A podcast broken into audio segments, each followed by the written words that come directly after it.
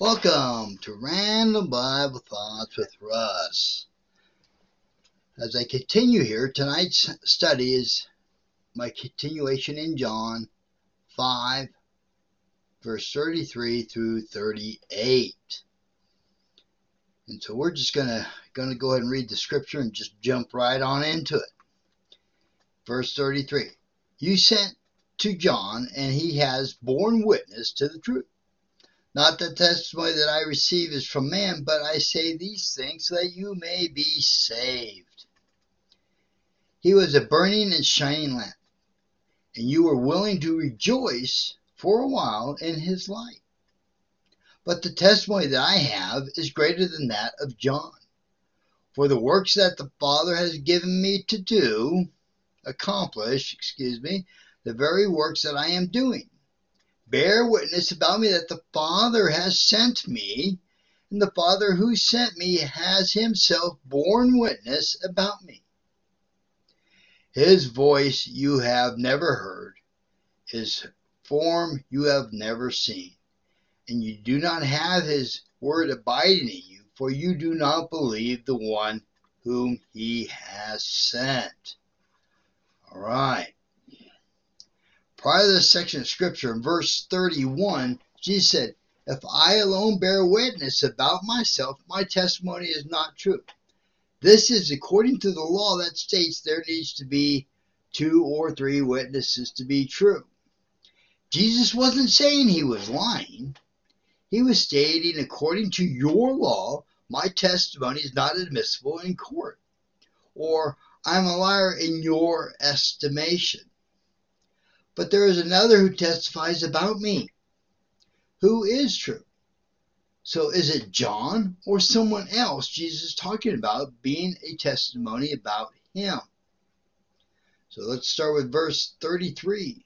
You sent to John, and he has borne witness to the truth. There was a delegation of priests and Levites from Jerusalem to inquire who John was. That's in John 1 19. They were sent by the Pharisees. That's in verse 24 of the same chapter. John stated he was not the Christ. That's in verse 20 of the same chapter. Nor Elijah or the prophets, verse 21. John said he prepares the way for the Lord in verse 23.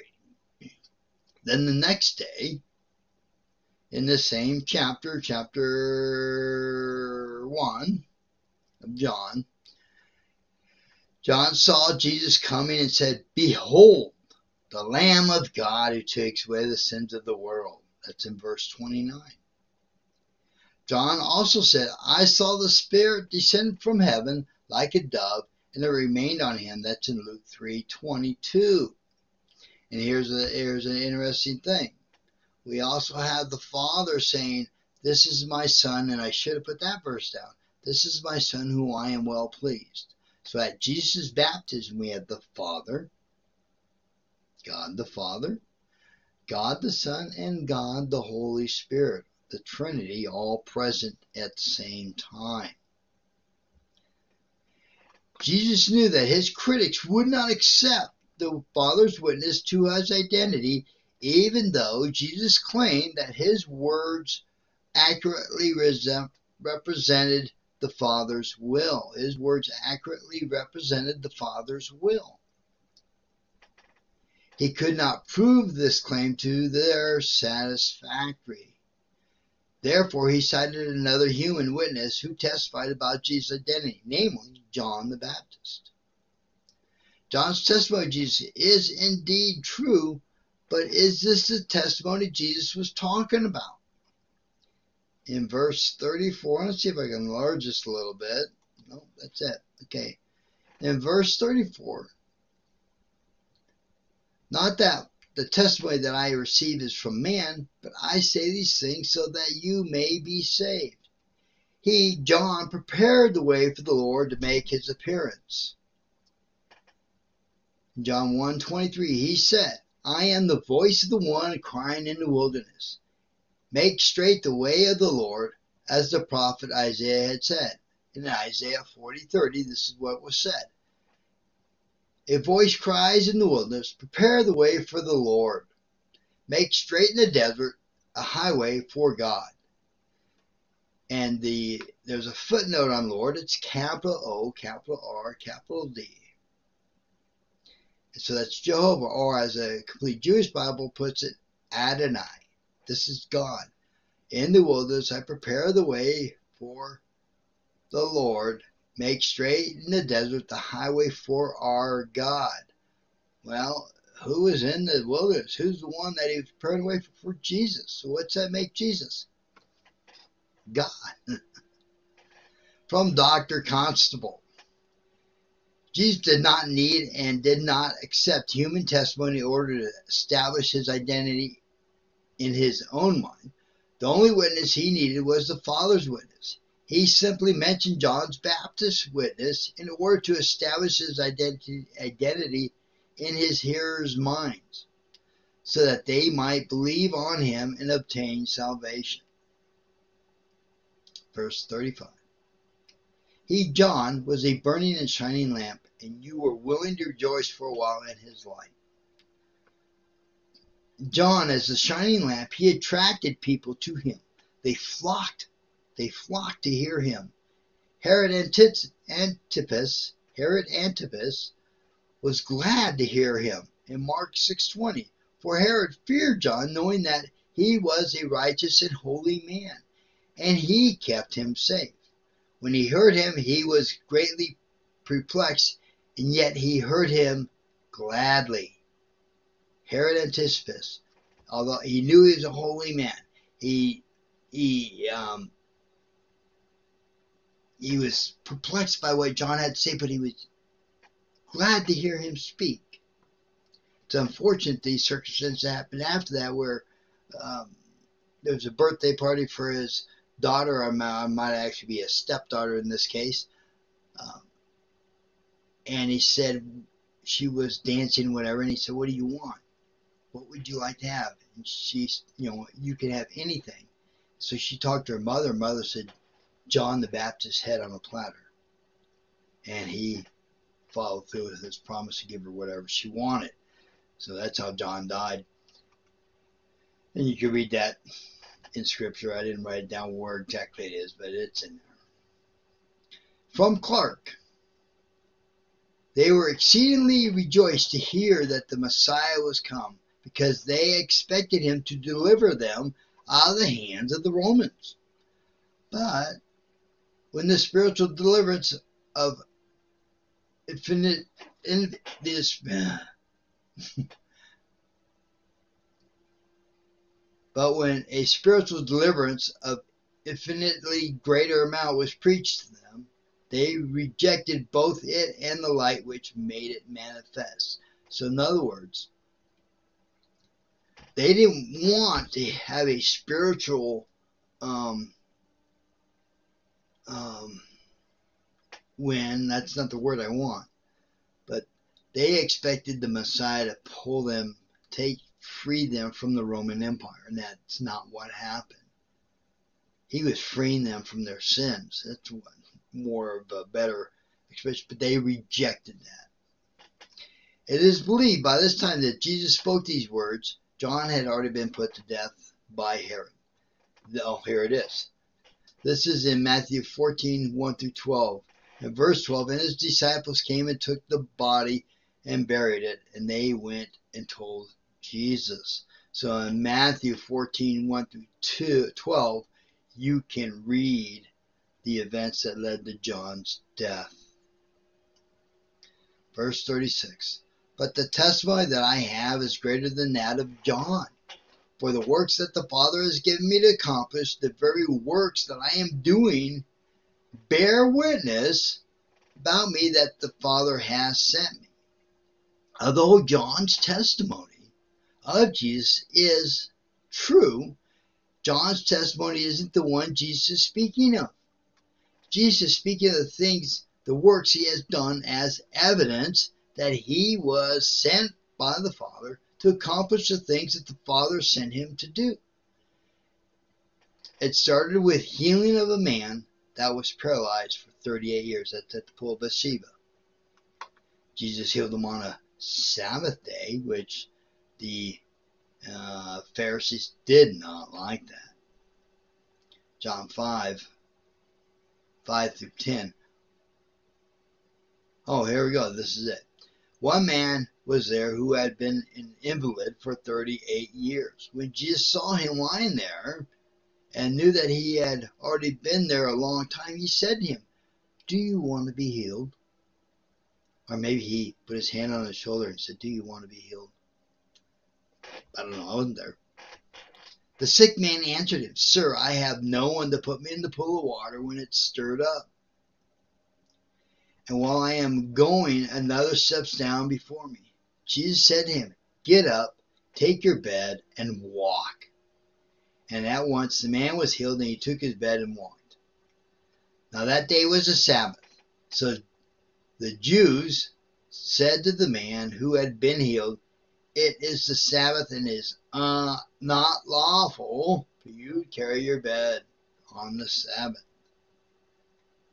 John 5:16. This was why Jesus was Jews were persecuting Jesus because he was doing things on the Sabbath.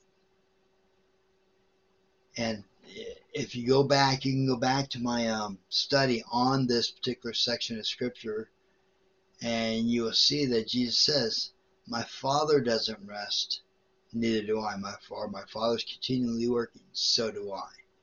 And that's they, the Jews, took that as being He was saying that God the Heavenly Father is his Father, and therefore he is God also, or in conjunction with. Uh, I don't like the also. Jesus answered the Jews, verse 8, my, my Father is working in town now, and I am working. As Jesus stated in John 5:19, truly, truly, I say to you, the Son can do nothing of his own accord, but only that he sees the Father doing. For whatever the Father does, the Son does likewise.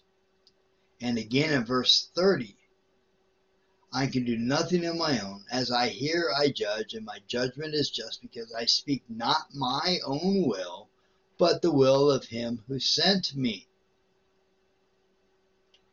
And you can read more on this on this in my study on John 5:19 that I did about how this is that he can do nothing of his own. I go deep into that study on that particular verse. From Dr. Constable, everything that Jesus did was simply an extension of the Father's work. In verses 13, 19 and 33, once we understand that Jesus, the Father relationship, we can see that everything that Jesus said and did was precisely what the Father said and did.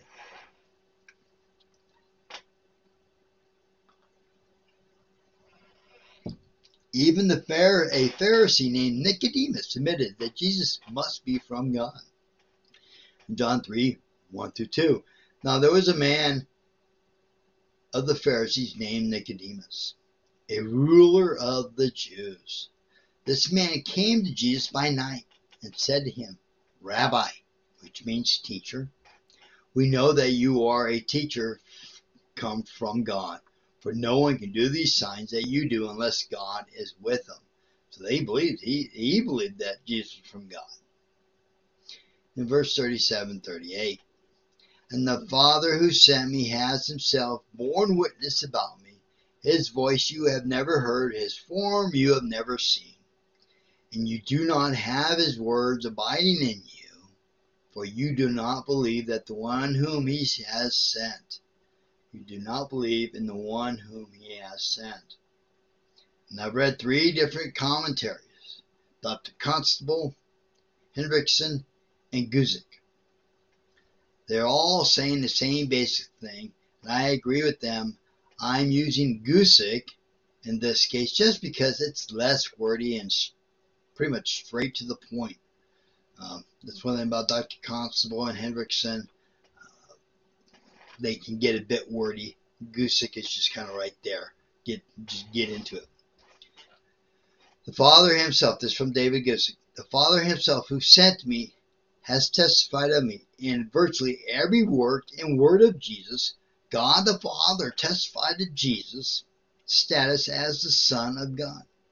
But specifically, the Father testified of the Son in the Old Testament prophecy and at the baptism of Jesus. In Luke 3:22, the Holy Spirit descended on him in bodily form like a dove, and a voice came from heaven, "You are my Son, beloved Son, whom I am well pleased." That's God speaking, God the Father speaking. The dove is the Holy Spirit, God the Holy Spirit, and the Son is God the Son. That's the Trinity all together. And here's a little side note. This is oh, this is an example of Trinity: God the Father, God speaking, God the Son who had been baptized, and God the Holy Spirit in the form of dove descending upon Jesus. But you don't have His word abide in you. They will not receive the testimony of the Father because they do not have His word abiding in them. They can't hear God the Father audibly or see Him, but they have His word. They are guilty because they do not abide in His word that God had given them.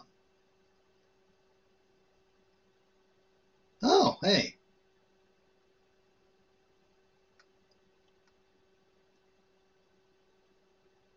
Well, I guess that's it. I normally put God bless at the end when I'm done with the study. I might have to backtrack on this a little bit and come back to it and see if I've left something out because I didn't put God bless. That's normally what I put when I end a study. So I know that's the end.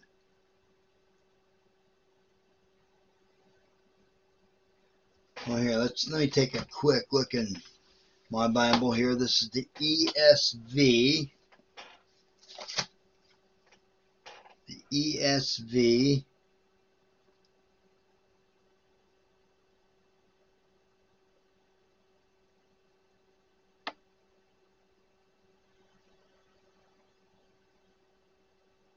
No, but that's where I stopped, all right.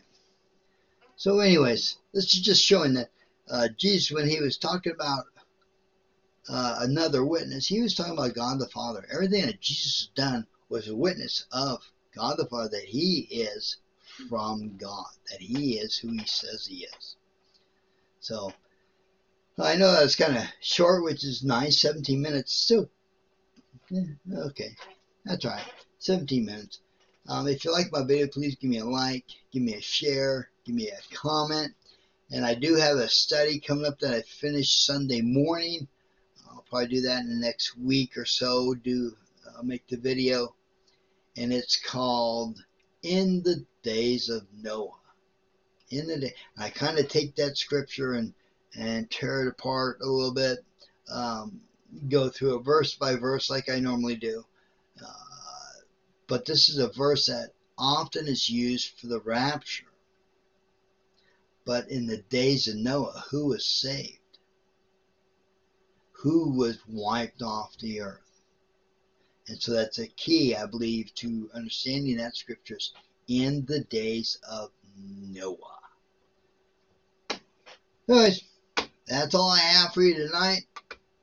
As soon as I find my cursor, I'll stop filming. Of course, I can always uh, edit it out now. Anyways, God bless.